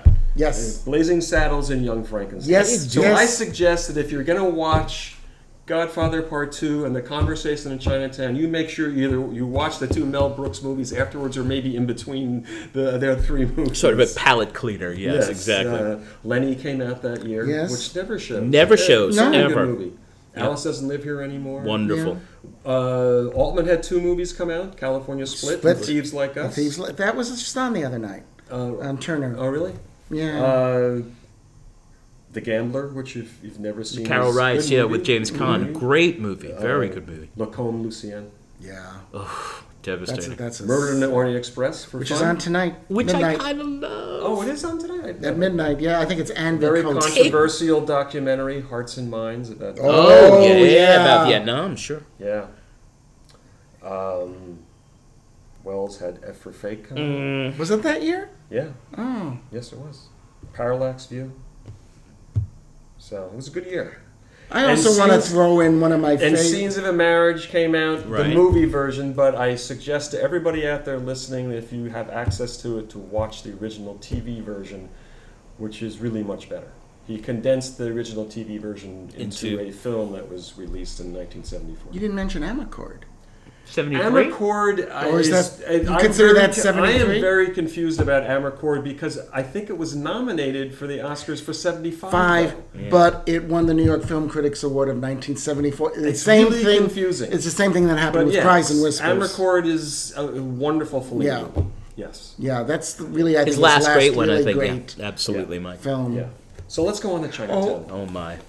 I want to make one more Sure. um, uh, honorable honorable mention. Robert Aldrich's The Longest Yard, which is a guilty I know you pleasure. like that movie a lot. I don't care. I for think much. it is so much fun, and I know people who hate football who like that movie. Best Burt Reynolds performance, I you could think argue. it's kind of an uneasy mix of veering from say to, to almost serious drama to slapstick or whatever. Yeah, just I don't consider think it a works. comedy. I don't think it Really? works. Yeah. I didn't see the remake. Well, I but, uh, can't believe you guys didn't mention the Redford Great Gatsby. My God. Which Coppola tried to save doing I think a rewrite on the he script was from- listed as a Yeah, screenwriter. I, yeah. If I would have sued to get off. Yeah, seriously. Alan Smith, feed that, Apart baby. from Sam Waterston, that is one of the worst Woo! movies. Yes. Yeah, it's- Horrifyingly bad. Oh boy, Yeah, Mia Farrow should like burn all the prints of that. I'm surprised she hasn't. Talk about no chemistry Oh, between the leads. So let's go on to Chinatown. Chinatown. yes. my. Let, let me just start by directed by Roman Polanski, Good screenplay by Robert Towne, cinematography by John A. Alonzo, music by Jerry Goldsmith. And the music we uh, we all know is great, and it, And it was, was done in a written- week. Yeah, because Polanski didn't like the original Yeah. score. Yep. Okay, I want to ask something. Do you guys see Chinatown as sort of an homage to film noir? I do not. No, No, Some people see it that way. I don't see it that way. at absolutely all. not. No, I mean I see nothing less than uh, than the most eloquent condemnation of our decaying institutions in the year Yes. of Watergate, 1974. Well, that, but I mean, also it is it is. I will give you a little background. It is based on s- loosely based on a real incident. Uh, About the Alice water? Milroy is Yep. based on William Mulholland. who was Right. a civil engineer who was responsible for building the infrastructure to provide a water supply that allowed Los Angeles to Become grow into Los a big Angeles, city, yeah. Mm-hmm. whatever. But that was years before the movie takes place. He changes quite a bit, but he was involved with um, building a dam that the St. Francis Dam has failed 12 hours after he and the assistant had given it a safety inspection and over 400 people died. that sounds about right. So, yeah. Which brings us to one of the major themes in Chinatown, which is corruption. Oh God! And those very few scenes that Michael, you say this all the time, that John Huston is in. It is among the most terrifying. I mean, it's all your worst. And conversation gets us there too. The girl. Right. Mr. Gitz, is it? Um, it just that behind everything you see are these forces lurking that you just absolutely have no idea that are running everything. Especially the And- Jack Nicholson character. Yeah. He just, I mean, the entire movie, he keeps, he gets to a point and learns something else. Oh, it's not quite what I thought. Right. And then he learns something else. Oh, it's not quite what I thought. And then he learns something else. Oh, it's not quite what I thought. And of course, we brings finally brings him to the, you know, the famous line. She's your sister. Oh, she's, you know, she's your child. What, uh, your daughter? What? My sister and my daughter. Yeah. and I, I still can't believe that Polanski really had this in his mind. But at one point, he had wanted Jane Fonda Oh Lord. to play because he was not Oh, everyone hated Faye Dunaway. Faye Dunaway, including him. But he But she's excellent in it. she is. I think it's her best performance. I I think do it's too. Nicholson's best performance. Agreed. I would, I would agree with that. Yeah. Yep. Um, but um, what I think it was in the back of his mind was to have Henry Fonda play uh, Norman Cross. That sounds typically Polanski Which perverse. would I have been- can see, I can see Henry Fonda they're playing- possibly playing that part, but not the two of them together. No. It's a sick joke. It would have been a too sick of joke, and it would have taken everybody out of the film. Yeah. It would have been stupid. Yeah, yeah. yeah. Instead, we got on Golden Pond, which was almost Uh, as sick a joke. Well, yeah. I, yeah, uh, Yeah, my let's- knight in let's- let's- shining armor. Sorry, I had to. that. At least it didn't beat Chariots of Fire for the Oscar, so there you Oh. go. ano- another winner. I just want to be your friend. Oh my God. And oddly enough, the play is actually kind of funny, but they sucked out all the humor from in that movie. we digress. we From digress. one extreme to the other. Yes. We must mention the cast of Chinatown because Oh wow. Jack Nicholson, Faye Dunaway, John Huston, John Hillerman. Yep. John Yes. Hillerman's excellent in it. Creepy. Uh, Burt boy- Young. Yeah, Burt Young. Diane Although Ladd. I'm not crazy about Burt Young in the very beginning. I think he does a little too much in the very beginning of the movie, the opening scene. And how about, uh, Then the Polan- rest of the movie is excellent. See, Yes. I, I was totally unfamiliar with Burt Young. I, uh, I mean, he didn't really become famous until Till Rocky. yeah, Yeah. It's, yeah, that's true. And then true. you have Polanski's little golden shining Yes. moment, kitty His cat. little Little kitty cameo. cat. His little cameo. Hey there, A nosy kitty cat. fella, huh, kitty cat? Hey there, kitty cat. You know what happens to nosy fellas? Oh my God, brutal. And I mean, John Huston is, boy, I mean, evil personified, but the character is so real. Yes. absolutely.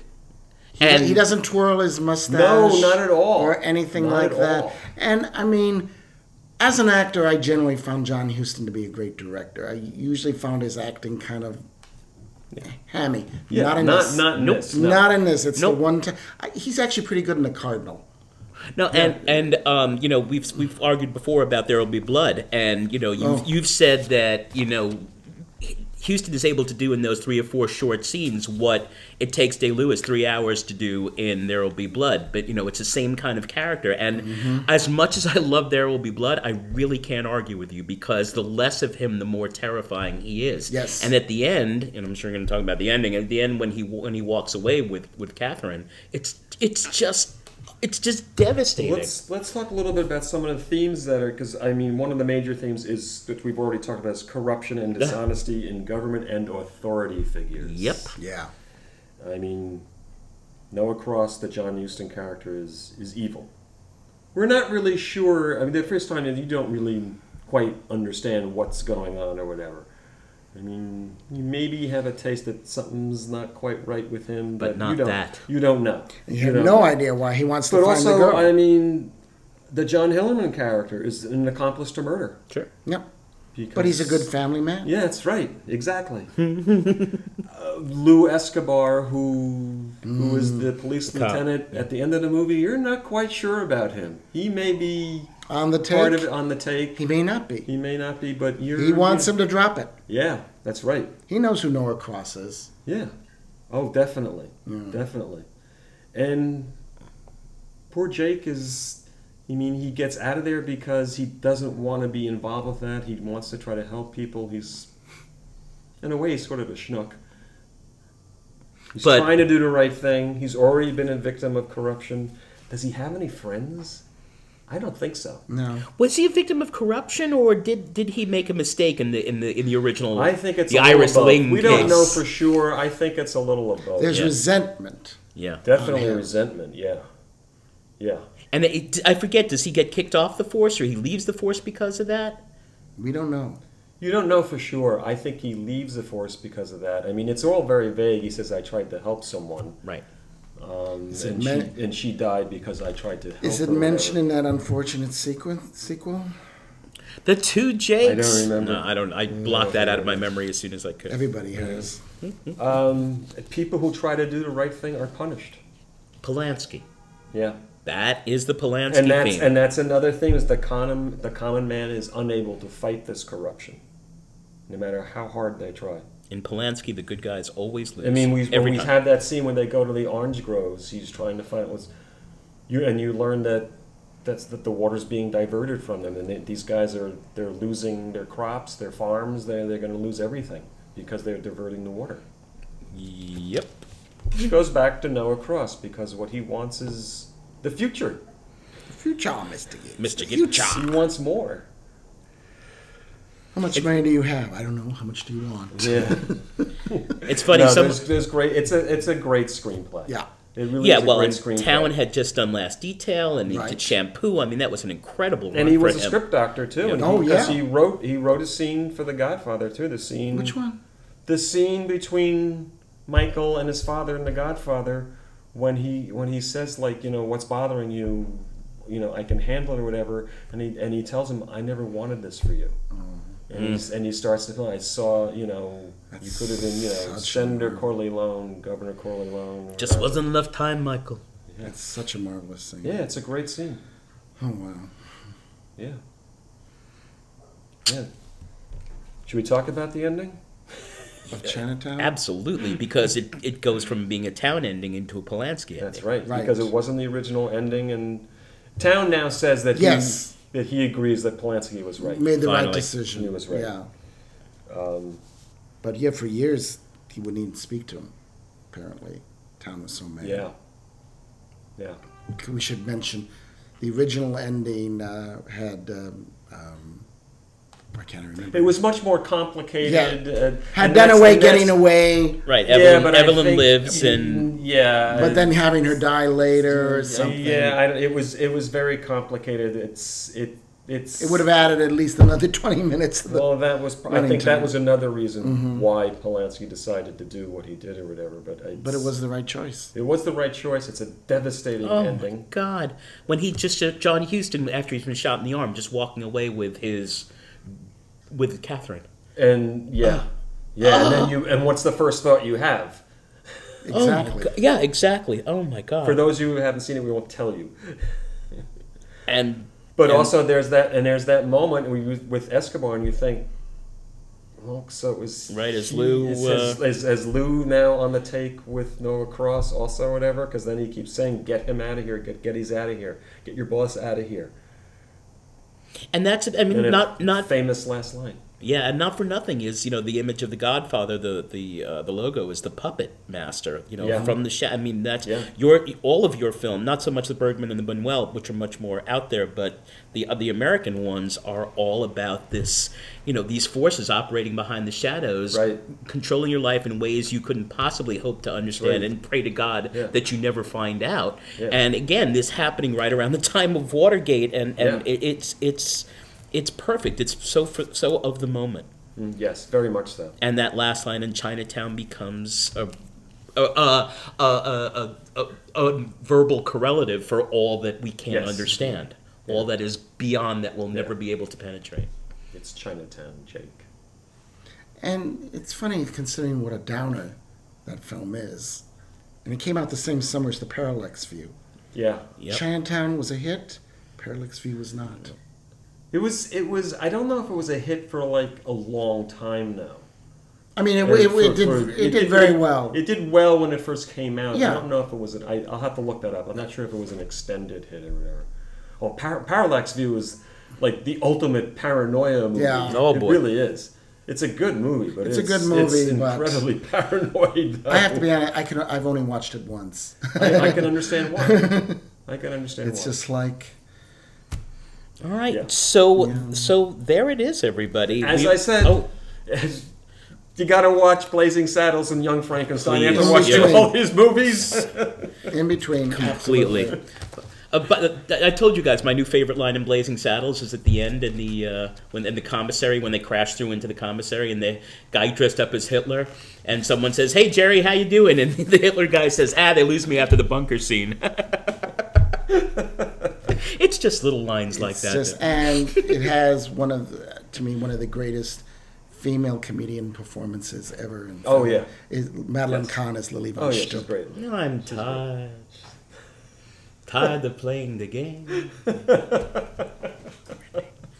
and there it is. So in su- in a long summation, so I go with 1960 as sort of dividing line between m- between modernism and postmodernism in film.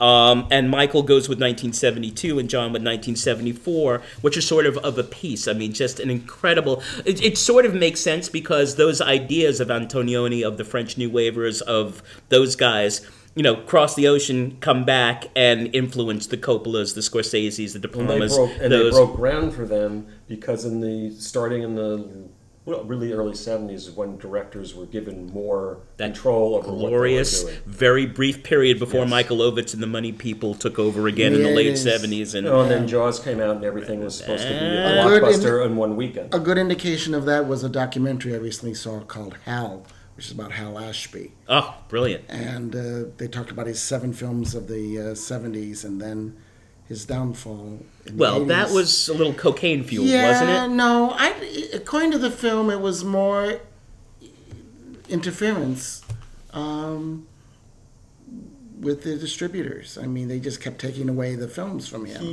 He did have a drug problem. always smoked I'm weed. Uh, not sure that that was the main reason for his downfall. I have I have read before that he sometimes would just take too long to do things. yeah, Perfectionism. but in the That'll do it 70s, to but it. he was never interfered with in the 70s. and made Yeah. one great film after another. Yeah. So, and, and you know, we have a, a group of directors here who are trying to, you know, both pay homage to what came before um, and also completely shatter it and create something brand new, which everyone's here succeeded in doing. So, uh, and that is our favorite year. Um, for the next episode, we're going to lighten it up a little bit. Yes, we are.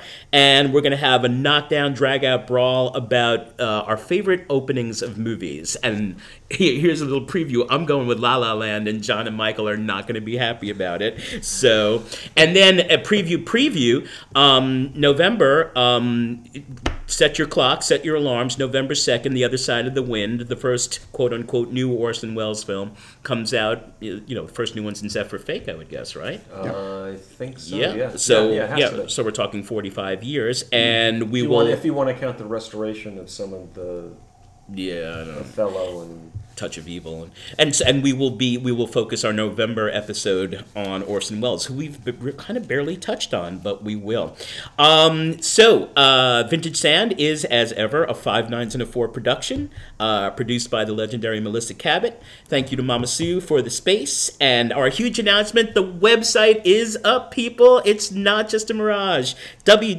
www.vintagesand all one word dot com. stop by make some suggestions for topics for us give us some feedback we'd love to hear what you have to say and we'll see you next time for great movie openings